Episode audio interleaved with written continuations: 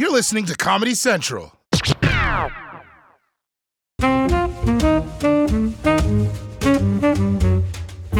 My grandson prefers monster trucks. He's not a big fan of racing vehicles. It's very loud. Ah, welcome to CP Time, the only show that's for the culture.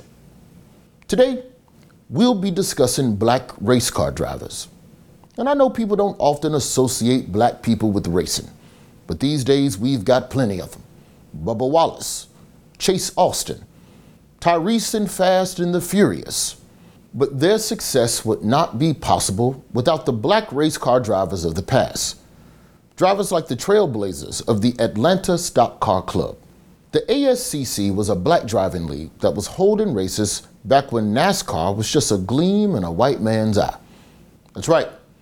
Black people have been driving fast even before NASCAR, and it's a big part of our history and culture. Although apparently that is not an acceptable excuse to get out of a speeding ticket. I don't care if they was in a school zone. Them kids need to keep their head on a swivel. Kiss my ass. In the 1940s and 50s, the ASCC held races all across the Southeast in front of thousands of black fans. Can you imagine that? A stadium in Georgia full of cheering black fans because the Atlanta Falcons came. But racing was still a segregated sport until one driver broke the racing color barrier. Wendell Scott, who was not only the first African American to compete in NASCAR full time, but also John C. Reilly's real father. Your secret is safe with me, John. Shake and bake. Unfortunately, Scott's career was blighted by racism. He wasn't allowed to race at certain speedways, and one time he won a race by a full two laps but the trophy was given to the white runner up because NASCAR officials didn't want a black man kissing a white beauty queen in front of an all white crowd.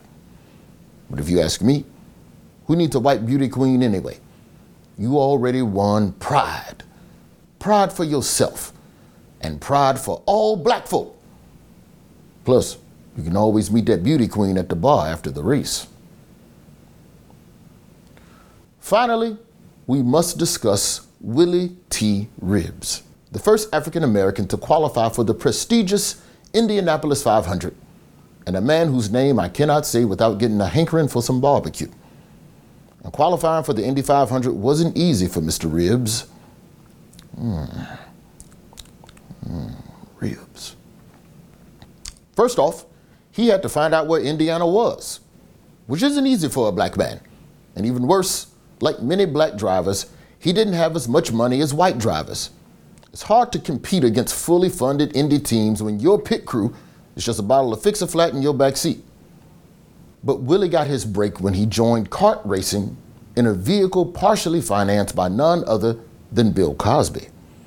Although knowing what we know now, Cosby may have been less interested in making Ribbs a sports icon and more interested in making him a getaway driver. And while Willy T. Ribbs never ended up getting first in the Indy 500, he won where it mattered. In here, his wallet. Because even runners up still get prize money. It is thanks to these pioneers that we have the black racing stars of today.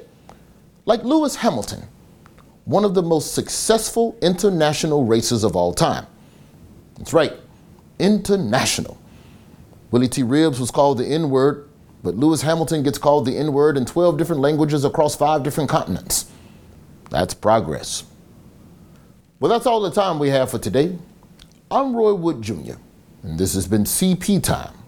And remember, we're for the culture. Now, if you'll excuse me, I've got some driving to do myself. Straight to a barbecue pit to get these ribs on. These aren't racing gloves, these are barbecue gloves. I bought them Falcon season tickets and then they got rid of Julio Jones. These motherfuckers. The Daily Show with Trevor Noah, Ears Edition.